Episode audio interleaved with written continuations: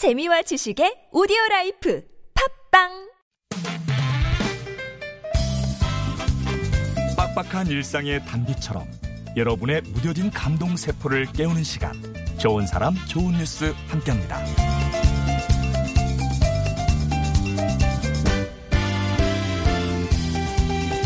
얼마 전 한 온라인 커뮤니티에 안타까운 사연이 올라왔습니다.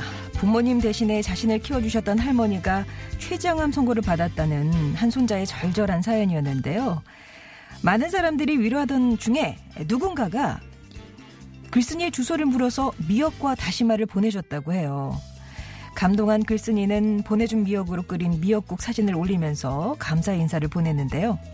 그동안 약기운 때문에 식사를 잘 못하셨다는 할머니가 이날만큼은 아침 저녁으로 미역국과 함께 식사를 잘 하셨다고 합니다.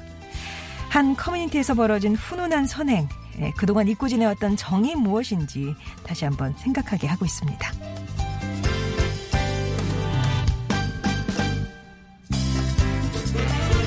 우리 청년들 취업도 어려운데 살집 구하기도 만만치 않죠. 서울시가 청년 임대주택을 짓겠다고 하자 빈민 아파트로 이미지만 나빠진다면서 주민 반대도 생기는 상황인데요.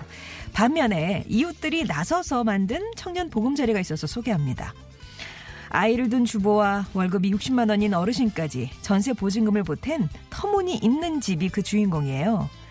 터무니 있는 집은 청년 주거 문제를 혼자가 아닌 함께 해결해 보면 어떨까 하는 고민에서 출발한 시민 출자 청년 주택입니다. 시민이 함께 만들고 청년이 운영하는 세대 협력형 공유주택이라고 하는데요. 20대 1인 가구 10명 가운데 4명이 소득의 30% 이상을 집세로 쓰는 이 대한민국의 현실에서 터무니 있는 집이 희망의 물꼬를 터주기를 바라봅니다. 지금까지 좋은 사람, 좋은 뉴스였습니다.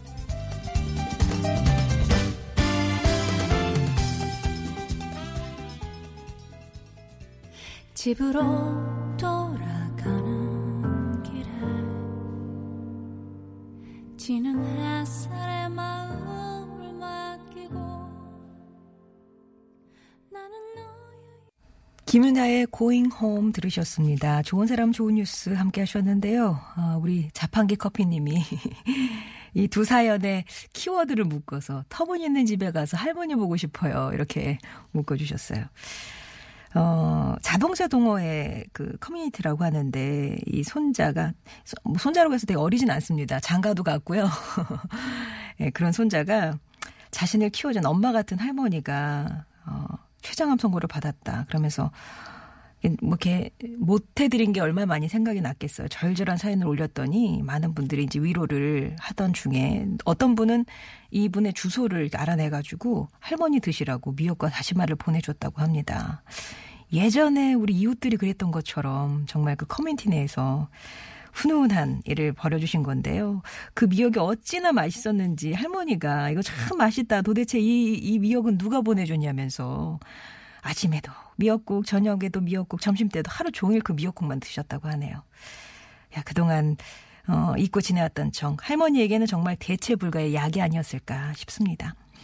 그리고 터무니 있는 집, 예, 터무니 없는 게 아니라 있는 집이에요. 이게 이제 시민 자발적 그 출자금으로 만든 그러니까 시민들이 자발적으로 그러니까 협동조합처럼 출자금을 내는 거죠. 그래서 그 돈을 모아서 전세 보증금으로 쓰는 겁니다. 그러면 이 집에 청년들이 통상 시세의 한 50% 주거비만 부담을 해서 들어온대요. 공동 주거 생활을 형태를 띠고요. 이렇게 되면은 이렇게 청년이 뭐 이렇게 주거비 부담 덜어줄 뿐만 아니라 선배 세대나 지역 사회와의 어떤 사회적 관계망이 또 구축이 되면서 어, 좀 편안하게 생활, 사회생활을 할 수 있지 않을까 싶은데 또 좀 의미 있는 게 단체 1호 투자자들이 어떤 분이셨냐면 노년 유니온이셨대요. 거기서 사실 뭐 그 어르신들이 월급이 뭐 많아봐야 얼마나 많겠습니까마는 그렇게 또 푼돈 많이 모아가지고 예 이렇게 투자를 하셨다고 하는데요.